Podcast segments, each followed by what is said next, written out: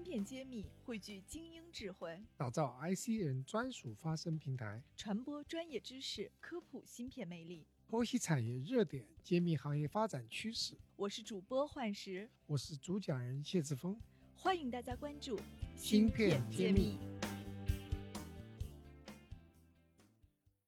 欢迎大家收听芯片揭秘，我是主持人幻石。今天非常荣幸邀请到了上海空间推进研究所研究员，也是博士硕士生导师杭关荣杭主任，或者叫您杭老师，来跟我们来聊聊这期节目。那杭老师呢，他主要的研究方向为空间电推进技术，现在也是上海空间推进研究所电推进事业部的副部长。那我想就是这样的一个身份，可能在我们芯片揭秘来说还是比较少见的，所以今天可能跟您聊的话题会很有意思，也很会出圈儿。那请杭老师您给我们介绍介绍你现在做的事情有什么方向，然后也跟我们聊一聊对这个事情的一些感受。我主要做的是空间的电推进系统。呃，大家知道现在像火箭发射都是采用这个化学推进，是吧？呃，化学推进的一个问题就是推进剂的利用效率啊比较低，这样对于在空间运行长寿命的卫星来讲是不太有利的，所以现在电推进的这个发展呢，就基于这个问题开展的。卫星采用电推进之后，它在轨的这个寿命或者说载荷的承载能力啊，能够大幅的增加。它的原理就是用电来把推进剂加速的喷出去，把电能转化成航天器运动的这个动能啊，然后推进剂的利用效率啊可以大幅的提升。比如说五吨的这个 GEO 卫星，如果采用化学推进的话，这个燃料占比啊非常大，然后如果采用电推进的话，功能不变的情况下，使卫星的重量降低一半。但这个电推进呢，就比原来化学推进是要更复杂一些，里面一个就是它要采用到更多的这个电子的设备，它因为要把航天器的电变成推力器能够工作的所需要的各种电，所以里面涉及到电力的变化啊。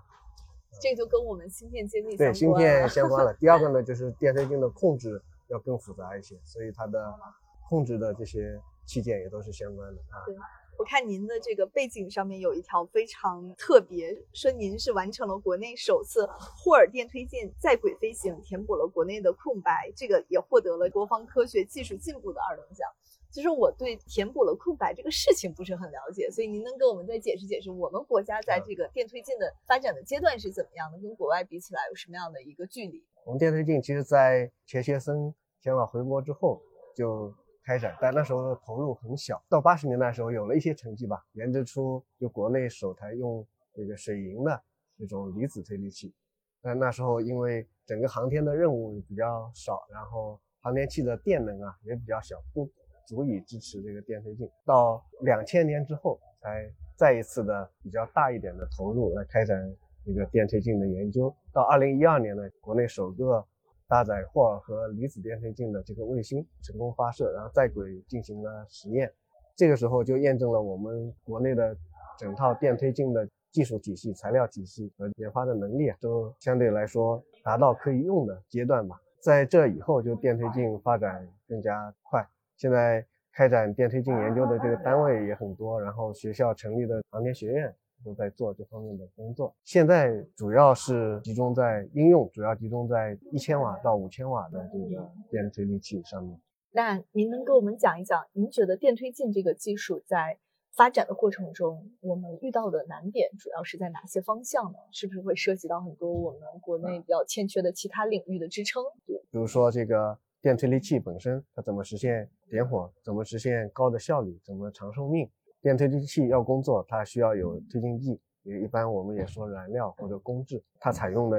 也是比较特殊的推进剂，采用的比如说像氙气这种稀有气体，然后纯度也要求特别高。还有一个就是它工作的时候需要比较大的功率，相对于以前的这个卫星来讲，需要比较高的电压。这里面对。电能的高效率、高电压的变化技术也是需要的。然后推进剂它一般是储存在一个比较高压的气瓶里面，它要能够稳定的供应给电推力器的话，中间涉及到一个减压，还有一个微流量的控制。因为电推力器的流量差不多要在每秒钟几毫克到几微克这样的一个流量。芯片揭秘开课了，谢院长带队为大家深度解读芯片产业。不仅有中芯国际、格科微这样的行业龙头，也有科创板新势力公司。如果你想增加自己的洞察力、认知力和决策力，欢迎点击页面详情，一起和我们透视中国芯，探索引爆点。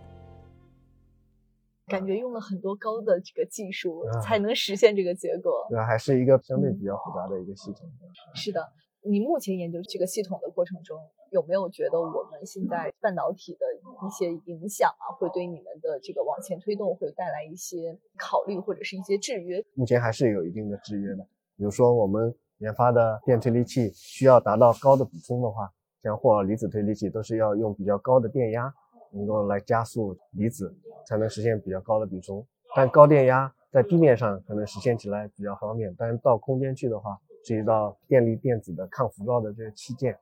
还有高效率的像这种磁芯，目前国内的成熟度或者说水平嘛，还不如国外，嗯，还是要做一些工作。就是这个事情对我们来说压力还是很大的。对对对，还是有这个。那在气体方向呢？我看今天您也是特意提到了刚刚那个小氙气，是吧？这个在推进的过程中也会有一些影响，是吧？氙气是这样，其实我们国家早就有了氙气的这个制备能力。但对于电推进用的氙气的话，因为空心底里面有一种共同材料叫发射体，它对气体的纯度啊要求非常高，所以我们工业上用的这个氙气是难以用到电推进这个上面的，所以要求进一步的对这个气体进行提纯。在国内也是经历了好几年的攻关才达到了这个水平，目前已经初步能够应用了。在天上飞行的头几个电推进的航天器里面，也用了国产的这个氙气。从这个电推进这件事情的市场或者说机遇来说，能有多大的用量？会不会带动半导体器件也好，或者是像刚刚说的这种工业气体也好，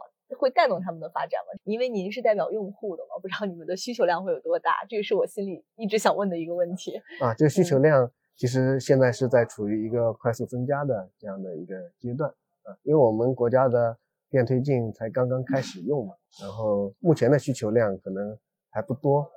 呃，主要包括这几样啊，一个是电推进研发的时候这个需要的这个气体，还有做寿命考核，因为电推力器它工作的寿命达到几千到上万小时，按照航天的这个需求，需要在地面上做这个长寿命的实验，一般是一比一或者一比一点五的这种长寿命实验，比如说你的电推力器寿命是一万小时，我在地面上至少要考核。一个一万小时，在评价它可靠性的话，可能要试验好几台的推力器。这样的话，在地面上的对于氙气的或者其他电推进用的经济的需求量会比较多。第二呢，就是在发射过程当中，航天器的装载，它需要装载这个氙气，充装呢也会有一定的这个损失。一般一颗 GEO 卫星做位置保持用的话，要一百到两百多公斤的这个氙气啊。嗯，这个好像还是很消耗性的。对对对，现在像星链，就是国外走的比较快的埃隆·马斯克的这个这个计划，对他用了克工制的就电推进系统，每一个卫星大概装十到二十公斤的客气啊，一个卫星装的不多，但是它上万颗，现在它宣布四万颗这个卫星，这个加起来的总量还是蛮多的。我们国家也有这样的一个链的计划，嗯，国内也在做。相应也要布局这些事情，就咱们也不会落下。对对对，现在这航天的发展还是蛮快的。对，那对我们很多基础学科也好，包括像这种以前不需要做到这么高精尖的这个行业的产品公司也好，都是一个很好的契机。对，以前就是国内好多东西就是有，但是做的不够精。像电推进的话，对于稀有机器来讲，就是要做精，然后量要做大，然后这个品质要稳定。我觉得对半导体器件也是一样的要求，对对对，可靠性要非常好，在太空里不要出问题，换起来好贵啊。是的，半导体制备也要用到这些这个稀有气体，然后对我们应用来讲，可能量不大，但是它的难度比较大，因为跟咱们平时应用的这种工况应用的状态不太一样，在太空里，太空辐照啊、高低温的影响啊都比较大。嗯，然后而且电推进系统，呃，像这种长寿命的要工作到十五到二十年。你的半导体器件的一个可靠性、抗干扰的能力、高低温的工作能力，让保持高性能的这种能力，都是要求比较高的。嗯，好的，好的。如果您那边需要什么国产化的器件，我们非常愿意提供这样的机会，把我们国内的好的产品推送过去。很愿意中国的这个航天也会有很棒的发展。我们的我们的目标就是国产化率要提高，然后最好是能够全都把控在我们的手里。当然，也欢迎国外的器件人这个使用，是吧？对，韩老师说的这个最后这个总结是太 振奋人心了，谢谢您参与我们的分享，谢谢。啊。半导体全产业链的芯片企业库、投资机构库、产业园区库均已建成，用数据和专业搭建产业资源平台，促进人才、资本、资源的高效匹配与链接。欢迎关注公众号“芯片揭秘”，与我们取得联系。